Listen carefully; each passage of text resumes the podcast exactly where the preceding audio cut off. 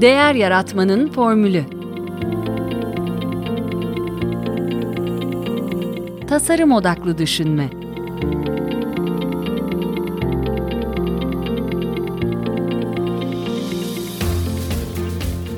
Merhaba, ben Mete Yurtsever. Değer Yaratmanın Formülü Podcast'in ev sahibiyim. E, bugünkü konuğum e, İK Yönetim Sistemleri Tasarımcısı ve eğitmen Lerzan Erkan. Hoş geldiniz Lerzan Hanım. Hoş bulduk Mete Bey. E, ben kısaca yine sizi tanıtayım dinleyicilerimize. E, İstanbul Üniversitesi Çalışma Ekonomisi e, mezunusunuz. E, İnsan kaynakları ve iş güvenliği alanında iki yüksek lisansınız var. E, kariyerinizin yaklaşık yarısını e, OYAK Maden Meteoroloji grubunda Erdemir'de geçirdiniz. Evet. E, şu an e, Boğaziçi Üniversitesi e, Yaşam Boyu Eğitim Merkezi'nde e, İnsan Kaynakları Sertifika Programı eğitmenlerindensiniz. Konuşmalarınız oluyor, e, takip ediyorum, görüyorum. E, iki bölüm olarak düşünüyorum e, söyleşimizi. E, insan kaynakları ve iş sağlığı güvenliği olarak ikisi de sizin de hep bahsettiğiniz gibi insan odaklı konular. Benim de zaten podcast'imin ve yaptığım işin odağında insan odaklı olmak var. O yüzden güzel bir söyleşi olacağını düşünüyorum. İlk sorumu şöyle sormak istiyorum. İnsan bir kaynak mıdır Lerzan Hanım? Benim için insan kaynaktan çok bir değer unsuru. Özellikle işletmeler için değer yaratmanın odağında olan unsur Mete Bey. Çünkü insanı bir kaynak olarak değerlendirdiğinizde bir sermaye gibi, toprak gibi, makine gibi e, düşünüyor birçok e, insan. Ama e, insan unsuru işletmelerin değer yaratmasında e, çok fazla önemi olan e, ki demin sizin de söylediğiniz insan odaklı sistemler anlamında da öyle değeri olan bir unsur benim için. O yüzden insana kaynak demek istemiyorum ben hiçbir zaman. Biraz açar mısınız mesela e, nedir e, sizin e, yaklaşımınızda? Bugüne kadar ya süreçleri ya makinaları ya işte günümüzde de tabii robotları e, dikkate al- alıyoruz artık. İşte robotlar geleceğiz diyoruz, dijital dönüşümden bahsediyoruz ama hiç bu arada e, belki sizin de dikkatinizi çekmiştim. İnsandan konuşmuyoruz. Hı hı. İnsanın e, o değer yaratmaya e, katkısından hiç konuşmuyoruz. Ben o yüzden e, özellikle insanın e, odakta olduğu sistemlerin hepimiz için e, geliştirici unsur olduğunu düşünüyorum. Neden böyle düşünüyorum? Bir kere çalışanı e, salt, demin sizin de bahsettiğiniz gibi bir kaynak, bir e, sermaye aracı olarak görmektense aslında e, işletmelerin değer yaratmasına katkı sunan, sizin de hep e, altını çizdiğiniz şekilde bir araç olduğunu düşünüyorum ben. O yüzden de insan odaklılık çok önemli. Ben e, bugüne kadar işte sistemleri, süreçleri konuştuk ama artık insanı konuşmanın vakti geldiğini düşünüyorum. Hı hı. Ee, burada peki e, bir yandan da insan kaynaklarında yani e, hepimiz çalışma hayatımızda hem bir e, çalışan olarak hem de e, içerideki kendi çalışanlarımızla olan ilişkilerimizde e, çok kritik bir öneme e, sahip olduğu e, insan kaynakları. E, bir aklıma gelen e, bir şey konulardan en önemlilerinden bir tanesi şu e, performans e, konusu, performans değerlendirme konusu. Bu konuda da sizinle daha önce yine konuşmuştuk. Onu o konuya yaklaşımınızı öğrenebilir miyim? Tabii ki Mete Bey. Şimdi tabii insan e, kaynakları bölümlerinin birçok e, aslında ilgilendiği konu var. Bunlardan bir tanesi de performans yönetmek, performansı yönetmek. Ama ben Boğaziçi Üniversitesi'nde de performans anlatırken şöyle başlıyorum. Ben diyorum performans yönetim sistemlerine inanmıyorum. Çünkü performans dediğiniz zaman insanların hemen aklına olumsuzluk geliyor. Çünkü diyor ki benim performansım değerlendirilecek, bana not verilecek. Bir gergin gergin bir ortam yaratıyoruz insanlar için. Birçok e, performans yönetim sistemi bugün hedef ve etkinlik odaklı. E, işte KPI'ler tutmadığı zaman e, hesap sorabilir e, vaziyette. Ama hani insanlara şöyle bir soru sorarak da performanslarını ölçebilir miyiz diye hep e, düşünüyorum ve bunu da sorguluyorum birçok meslektaşla beraber. Hatta Boğaziçi'ndeki arkadaşlarımızla, gençlerle beraber. Bu sene mevcut iş tanımın içinde yaptığın işlerin dışında bu şirkete değer katan ne yaptın ya da ne yapmak istersin? Bunun için sana sağlayacağımız gelişim fırsatının ne olduğunu düşünüyorsun? Bakın Hı. bu insanlar için e, ileriye bildirim dediğimiz hem e, ileride gelişim alanlarını geliştirmek için sorulabilecek bir soru hem de kimseyi performansını ölçüyorum e, endişesinden, etkisinden arındıracak bir sorgulama diye düşünüyorum. Sorgu demeyelim de bir e, düşünce e, Evet. evet. Çünkü biz işe neden alınıyoruz e, düşündüğümüz zaman bize verilen görevleri yapmak için.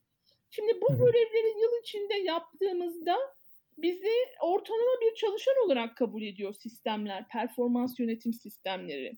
Eğer bunun işte yüzde yüz otuzunu yaparsak başarılı oluyoruz birçok sistemde. Şimdi o başarılı olduğumuz konuyu ölçümlemek için kişiye sadece böyle bir soru sorarak da onun farkındalığının yaratılabileceğini düşünüyorum ki e, siz de okuyorsunuzdur e, birçok yurt dışı makalede de e, birçok büyük firma artık performans yönetim sistemlerini terk ediyor. Çünkü e, katkısının ve farkındalığının çalışanlar üzerinde olmadığı kanıtlanmaya başladı performans yönetim sistemlerinin.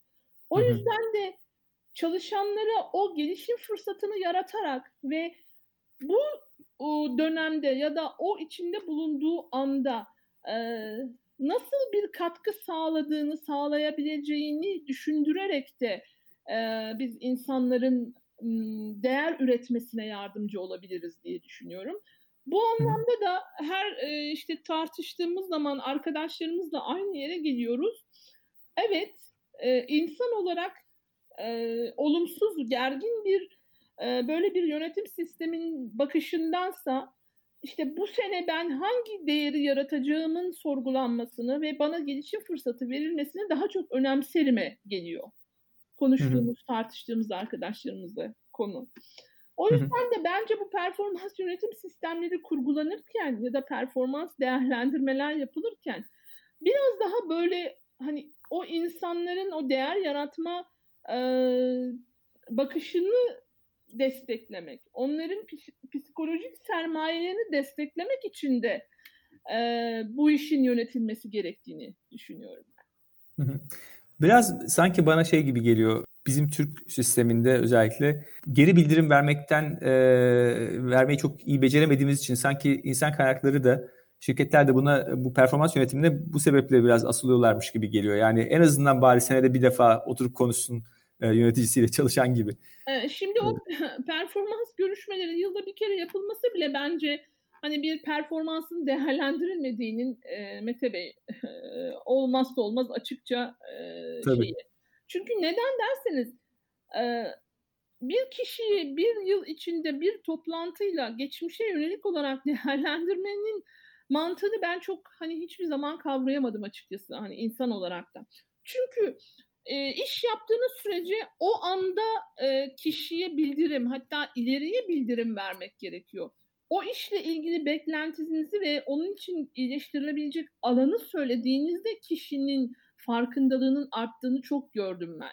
O yüzden de geçmişe yönelik yılda bir kere yapılan performans görüşmelerinin hani İK açısından da çok ım, yarattığı bir etki olmadığını düşünüyorum ben.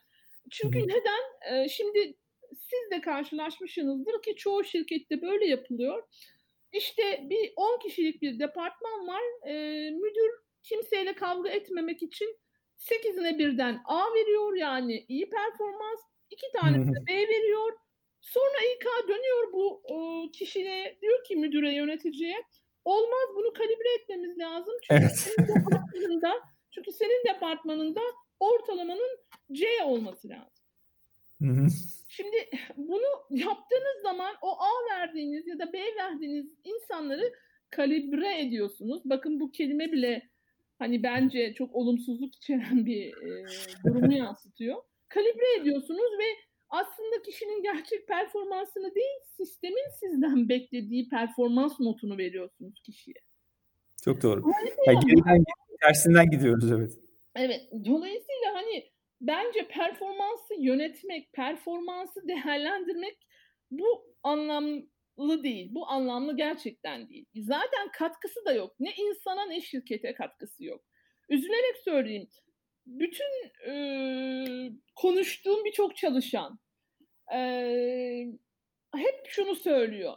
Ben performansımın ölçüldüğüne inanmıyorum. Hı hı. Ben performansımın doğru değerlendirildiğine inanmıyorum. Çünkü evet değerlendirilmiyor, ölçülmüyor. Hı hı hı. Ee, bu anlamda birçok kurum şu anda performans sistemlerini sorguluyor. Yeniden yapılandırmaya çalışıyor. Ee, tıpkı e, dünyada olduğu gibi Türkiye'de de. O anlamda benim hani önerim de e, artık bu performans yönetim sistemlerinin e, kurgusunun daha çok değer üretmeye odaklı ve e, bir not almak, bir e, arkasından bir hani değerlendirilerek not almak değil de iyileştirme fırsatı olarak görülmesi hem çalışan hem işletme tarafında iyileştirme fırsatı olarak görülmesi gerektiğini düşünüyorum. Böyle kurgulandığında inanç da hem çalışanın kendine inancı hem de şirkete olan inancı artıyor. Bir sizin bir sunumunuzda yakın zamanda yaptığınız bir sunumda bir şöyle bir slaytınız vardı. İK'nın geleceği diye bir e, slaytınız vardı. Orada e, değer yaratımlarının öneminden bahsetmiştiniz. Onu konuştuk zaten. E, işin sürdürülebilirliği için stratejik ortaklık e, evet. diyorsunuz ve e, çalışan katılımı için iletişimi yeniden tasarlama diyorsunuz. Evet. Bu ikisini biraz açar mısınız? E, yine biraz konuştuk gerçi ama. Evet. Şimdi e, İK'nın hani artık stratejisini kendi stratejisinde değiştirmesi lazım ve şirketin e, kurgusunda tam bir ortak olarak yer alması gerekiyor. E, bugüne kadar sizinle de daha önce konuştuğumuz gibi hep İK sevilmeyen, işçi, çalışanla işveren arasında bir hani e, köprü vazifesi gören ama hep sürekli işveren tarafında yer aldığı düşünülen bir e, departman, birim konuydu. Ama bundan sonra bana sorarsanız artık o insan odaklı e, İK yönetim sistemi e, kurma konusunda stratejik ortak olmalı İK. Yani artık e, şöyle söyleyeyim, evet yasal bir takım yükümlülüklerin yerine getirilmesi, işte ücret bordro gibi operasyonel bir takım e, çalışmaların yanında artık biz çalışanın desteklenerek ona iyileştirme fırsatı, şirketi ve kendisini iyileştirme fırsatı yaratarak e, çalışmasının ve e, bununla ilgili kararlara katılımının e, sağlanması gerektiğini İK'lar artık e, benimsemeli. O yüzden stratejik ortak olmalı. İK'nın e, bugünkü geleceğinde diye düşünüyorum. Bunun için de e, mesela hemen bir örnek vermek isterim şirketteki çatışma yönetimini bir sistematik içinde çözmeli. Çalışanların kendi aralarında ya da çalışanların bölümle, yöneticisiyle ya da bölümlerin birbiriyle olan çatışmalarını çözecek bir yapıda stratejik ortaklık kurmalı artık İK. O yüzden de çatışmaların yönetilmesinde bir yönetim sistemi bakışıyla davranmalı ve e, bunu kurguluyor olması lazım. Tabii e, burada bunun için artık İK'cıların e, o geleneksel bakıştan çıkması gerekiyor artık. Yani biz sadece bordro yaparız, işte per, yılda bir kere performans yönetiriz ya da işte e, birkaç tane aile pikniği yaparız. İnsanları hani gerçi bu dönemde yapamıyorlar ama yaparız da insanları böyle e, çalışan bağlılığıyla e, ikna ederiz tarzındaki e, düşünceleri artık bir kenara bırakması lazım İK'daki arkadaşlarımın. Çünkü gerçekten bunlar artık geride kaldı. Artık onların stratejik olarak e, insanı odağa koyan yönetim sistemleri bakışına sahip olması gerekiyor. E, bunun için proaktif olmalılar Mete Bey. Yani hı hı. önceden öngörebilmeliler. Bunun hı hı. için de e, çok sıkı okumak gerekiyor kendi meslekleriyle ilgili. Ee, sonra risk ve fırsat tabanlı düşünmek gerekiyor. Ben bunu iş sağlığı güvenliğinde de anlatacağım ama risk ve fırsat tabanlı düşünmek ne demek? İK'nın risklerini kurumsal olarak analiz edip bunları dönüştürecek fırsatları da ortaya koyarak hareket etmesi lazım. İşte o yüzden de İK'nın stratejik ortaklığı burada çok önemli. Hı hı. Hı hı. E, bunu yapan şirketler, bunu yapan e, İK, e, insan kaynakları ya da e, insan e, yönetimleri kesinlikle bir adım ileriye geçecek diye düşünüyorum. Hı hı. Buradan aslında şeye bağlayalım o zaman. Ee, siz bunu e, az önce şey dediniz. Bir iki firma az da olsa var bunları yapan diye. Evet. Kim olduklarını sormayacağım ama yani onların neyi e, farklı yaptığı yani o, o zihniyete nasıl geldikleri ne gerekli böyle bir iklimin oluşması için evet. insan kaynaklarının böyle bir rol üstlenmesi evet. için? Ne gerekiyor? Bence bununla ilgili tek gereken e, şey bir e, insanla ilgili çalıştığımızın farkına varmak İkincisi de e, samimi niyetle e, sisteme bakmak gerekiyor. Çünkü eğer hani sadece kağıt üstünde bir sistem kurguladığınızda benim birkaç gündür bir denetimde olduğum bir yer var. Sistemi sadece kağıt üzerinde kurabiliyorsunuz. İnsanlara dokunamıyorsunuz.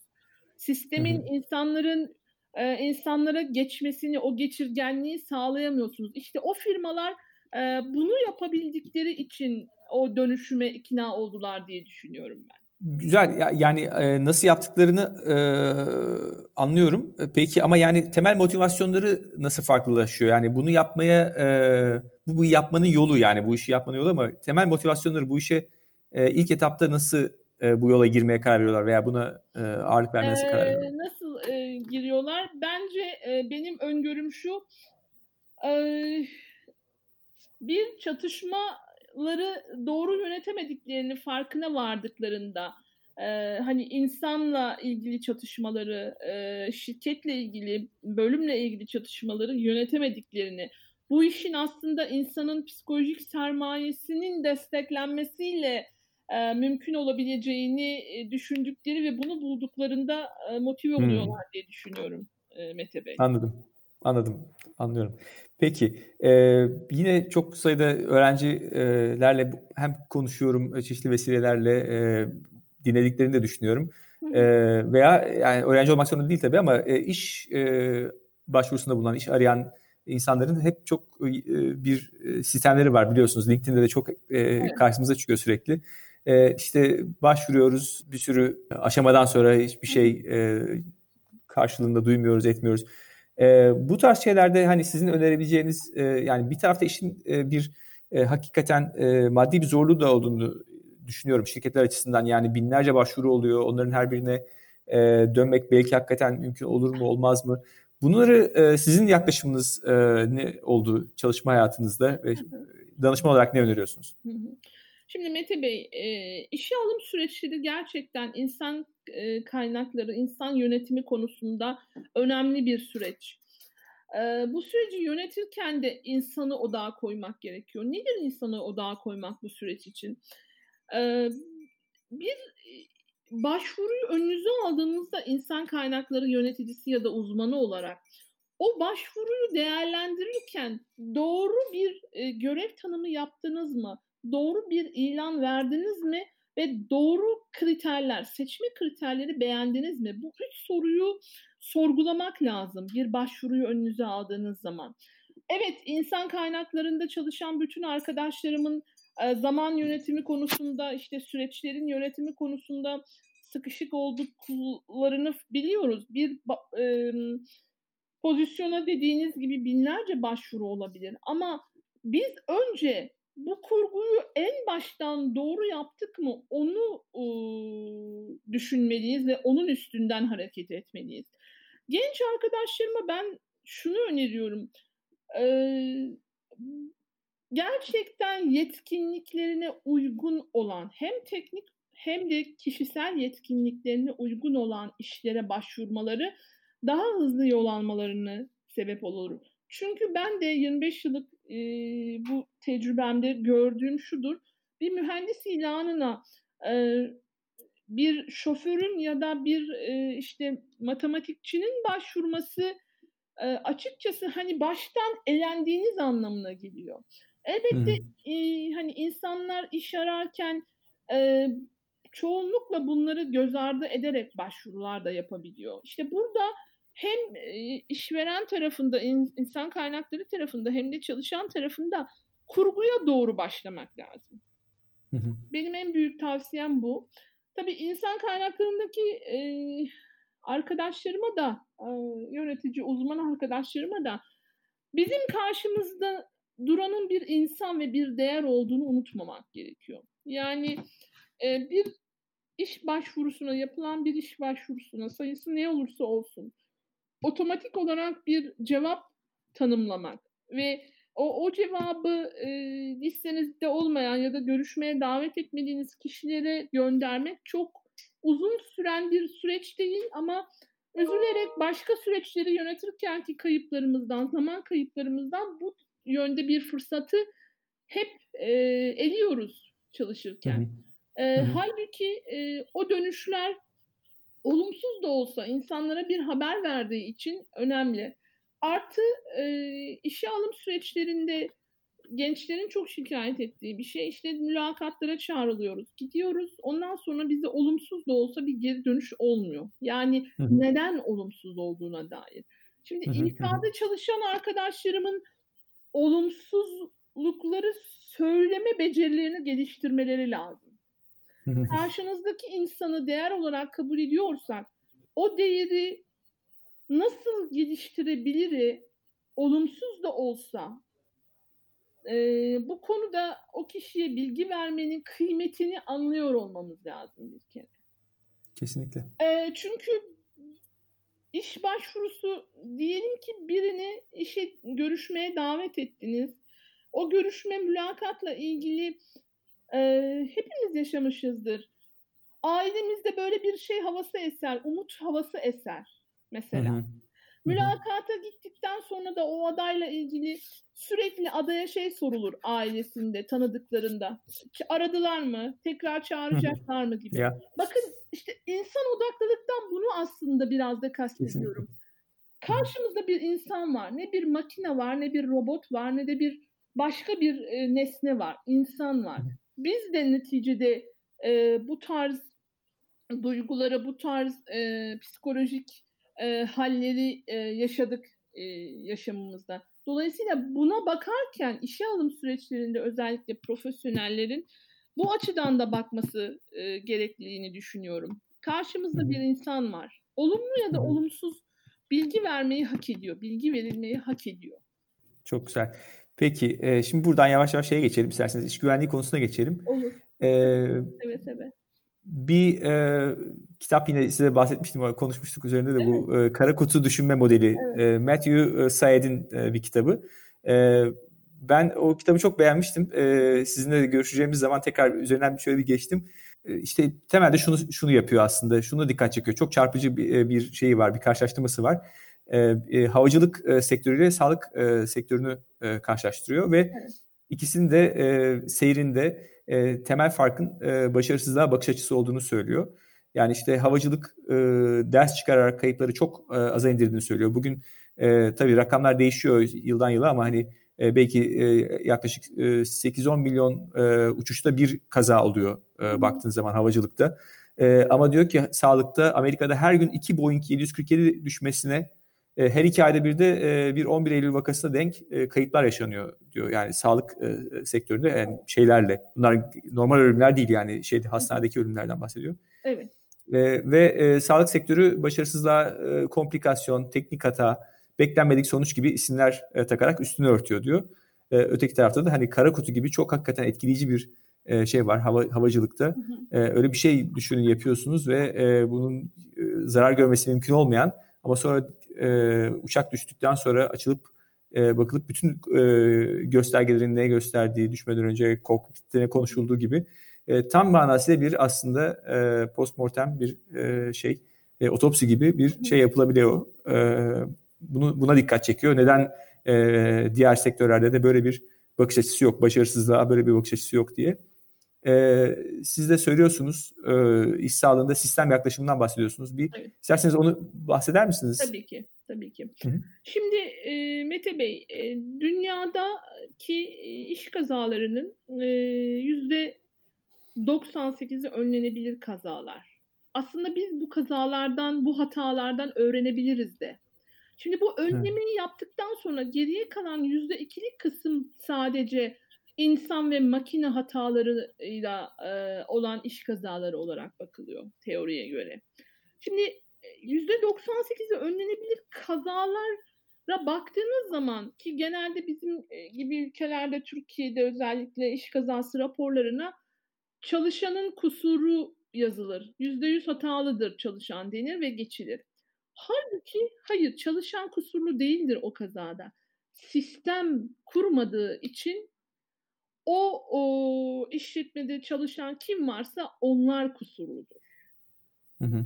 Şimdi sistem yaklaşımından kastım şu bir yönetim felsefesi, yönetim sistemi felsefesi e, mantığıyla hareket etmek. Yani e, klasik tabiriyle e, yap, uygula, kontrol et, iyileştir döngüsünü sürekli e, bütün işletme için kurgulayarak hareket etmek sağlığı güvenliğinde. Tabii bu neyi beraberinde getiriyor? E, yönetim bakışıyla, yönetim sistemleri bakışıyla baktığınızda sistemdeki kontrol noktalarını da doğru ayarladığınızda insan hatası neredeyse sıfıra inecek şekilde e, bir bakışı beraberinde getiriyor. Ama e, başta da söyledim, e, üzülerek de söylüyorum Türkiye'de işte Temmuz ayına kadar bayağı bir ölüm olmuştu iş kazalarında. Hep baktığınız zaman belli sektörler belli sayıları içeriyor. İşte inşaattı, madendi, ondan sonra enerji piyasası vesaireydi. Şimdi bunların nedenleri en temel nedeni bir insanı odağa koymamak, iki yönetim sistemi bakışıyla bakmamak konuya.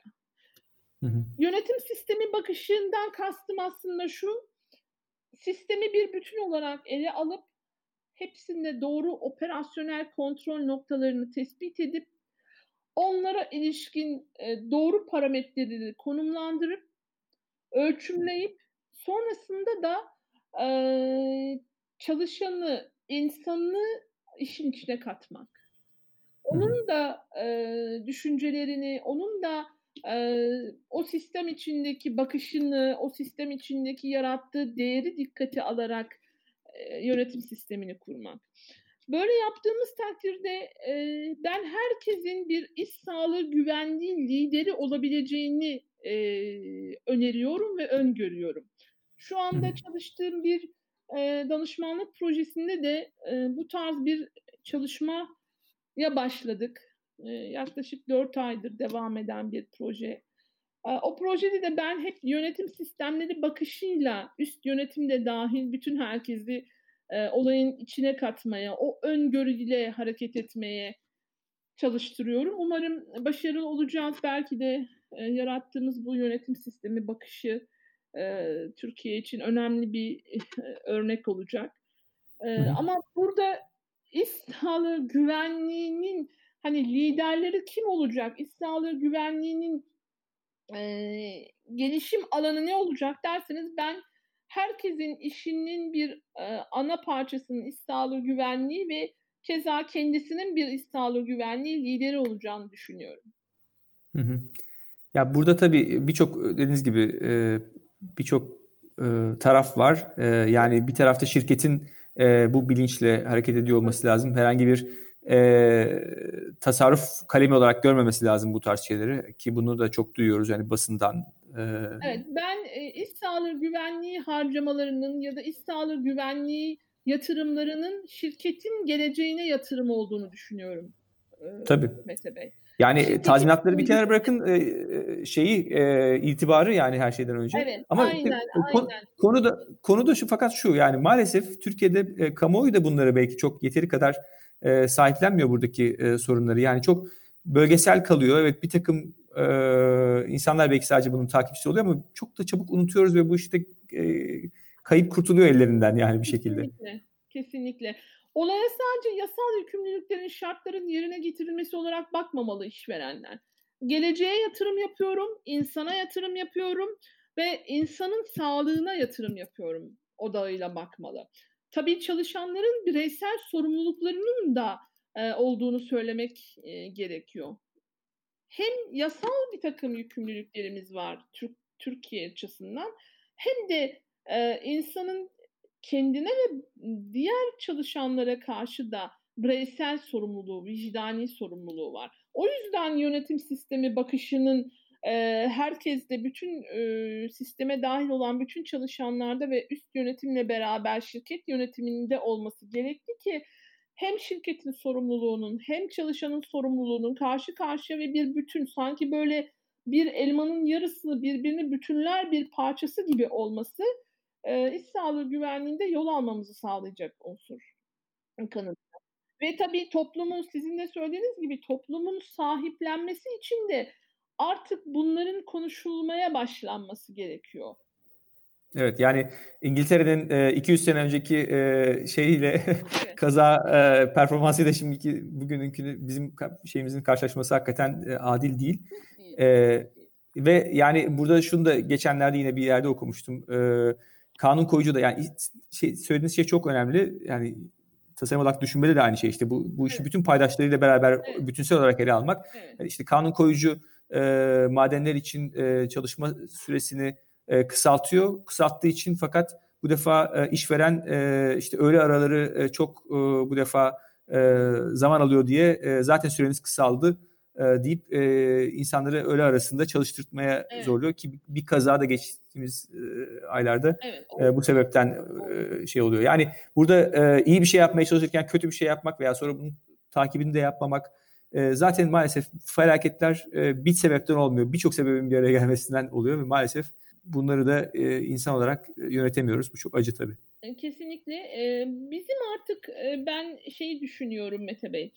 Hem yasal boyuttaki sorumlulukların hem işverenin o kurumsal sorumluluklarının, itibar sorumluluklarının hem de çalışanların o bireysel sorumluluklarının yan yana gelmesi lazım artık. Karşı karşıya değil, bir çatışma içinde değil de yan yana gelip hareket ediyor olması lazım. Çünkü siz de e, bu konularda çok fazla e, hani düşünceler e, şey sarf ediyorsunuz, paylaşıyorsunuz. Bu üç tane ortak akılın e, yarattığı bir sistem, yarattığı bir m, sinerji inanın bana birçok şeyin çözümü için e, odakta olacaktır. O yüzden Hani ben artık karşı karşıya gelmektense bu üç tane sorumluluğun yan yana gelmesinin doğru olduğunu düşünüyorum. Kesinlikle. Yani e, bir şekilde bu e, işbirliğine e, daha fazla Evet. Kesinlikle işbirliğine daha fazla açık olmamız lazım. İK'cıların da aynı şekilde, işletmelerin de aynı şekilde. E, işbirliği kültürü yaratılmadığı müddetçe zaten bunları konuşmamız e, bizim açımızdan da hepimizin açısından e, zor ve e, gerçekçi olmuyor üzülerek söyleyeyim. İşbirliği de hani işletmelerde e, ya da işte ım, insan yönetiminde işbirliği de bunu sağlamak için de samimi niyetin olması gerektiğini düşünüyorum. Yani bir şeyleri sorgulamadan insanı yönetmenin e, işbirliğine daha e, bizi yaklaştıracağını düşünüyorum. Sorgulamadan kastım şu, e, hani sürekli mesela uzaktan çalışmayla ilgili e, gündemimiz çok fazla e, yoğun ve farklıydı. Ama ben orada hep şunu düşünerek e, bir takım şeyler söyledim ve konuştum e, arkadaşlarımla da. Uzaktan kontrol etmenin cazibesine kapıldı birçok işletme ve işveren ve e, yönetici. E, uzaktan çalışmayla ilgili o hani kuralları e, bir takım kontrol noktalarını oluştururken hep uzaktan kontrol etmeye odaklanıldı. Hiç insanların işte psikolojik sermayelerin de desteklenmesi gerektiği, sermayeyi iyileştirecek fırsatlarının olup olmadığına bakmadı ve konuşmadı kimse. Hı hı. Halbuki hı hı. E, kontrol etmeden de insanların o psikolojik sermayelerini destekleyerek hiçbir zaman kontrol etmeden de onların çalışmasını sağlayabiliriz. Akıllarına, samimi niyetlerine, iyi niyetlerine yatırım yapmanın gerekliliğini ortaya çıkartıyor bence. Ben de hep bunu e, şeye bakıyorum yani başka toplumların e, nasıl böyle e, kaderlerinin değiştiğine bakıyorsunuz. Böyle büyük bir bir felaket bir şey gerekiyor bazen bir savaş bir şey Gerçi biz de koronayı atlattık ama bir evet. şekilde daha da atlatmadık tabii ama e, bilmiyorum umuyorum bu tarz büyük şeyler, dönüşümler diyeyim, böyle şeylerin farkındalığının artmasına yardımcı olur. Yani ben, küresel olarak zaten böyle bir şey olduğu konuşuluyor da biz evet. biraz maalesef arkadan geliyoruz. Evet. Ben de böyle um, ummak istiyorum Mete Bey. Bu dönüşümün yani bu o, salgının, yaşadığımız bu salgın ortamının aslında bizim geleceğimizle ilgili farkındalık yaratarak e, insan olmanın o erdemiyle ilgili bir takım hani artık kuralları ortaya koymamız, o o kurallar üstünde konuşmaya başlamamızın zamanını getirsin bize.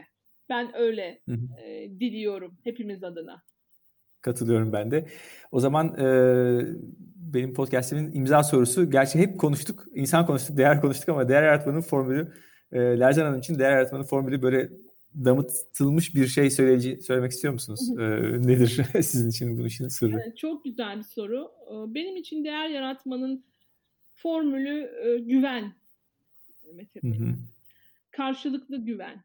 Hem e, çalıştığınız kuruma, eşinize, arkadaşınıza, e, çocuğunuza, e, beraber e, yol aldığınız e, arkadaşınıza, dostunuza güvenden geçiyor. Bu güven yoksa e, ne olursa olsun değer yaratamıyorsunuz. O, o değere katkı sağlayamıyorsunuz. O yüzden benim formülümün ana unsuru güven. Çok güzel. Evet yani güven her şey için her şeyin başı dediğiniz gibi işbirliğinin de başı. Evet, evet. Birlikte çalışmanın da. Peki Derzi Hanım çok teşekkür ediyorum. Ee, çok siz de e, paylaşımlar da yapıyorsunuz. Size nasıl e, ulaşmalarını, soruları varsa dinleyicilerimizin nasıl e, size ulaşmalarını tercih edersiniz? LinkedIn'den bağlantı kurabilirler ya da lerzanet.lerzanelkan.com.tr e, mail adresinden benimle iletişime geçebilirler. E, fırsat yarattıkça ben bana gelen soruları yanıtlamaya çalışıyorum Mete Bey. Peki çok teşekkür ediyorum ben zamanınız için. Ederim. Çok değerli bilgiler için. Ben teşekkür ederim. Eğer insan odaklı pazarlama, tasarım odaklı düşünme, davranış ekonomisi gibi konular ilginizi çekiyorsa lütfen bu podcast'a abone olun. Ve dinlediğiniz bölümleri beğeniyorsanız, faydalanıyorsanız vereceğiniz yıldızlar ve değerlendirmeler bu yayınların daha çok kişiye ulaşmasını sağlayacak ve tabii benim için de büyük bir motivasyon olacak. Her bölümle ilgili kullandığım ve bahsi geçen kaynakları, linkleri bölüm notlarında sizinle paylaşacağım. Sorularınız varsa bana Twitter'dan veya mete.innolabs.ist e-mailimden bu e-mailde notlarda var ulaşabilirsiniz. Podcast'te dinlemek istediğiniz konular, başlıklar veya konuklar varsa öneri olarak bana iletirseniz çok sevinirim. Beni dinlediğiniz için teşekkür ederim. Tekrar görüşünceye dek hoşçakalın.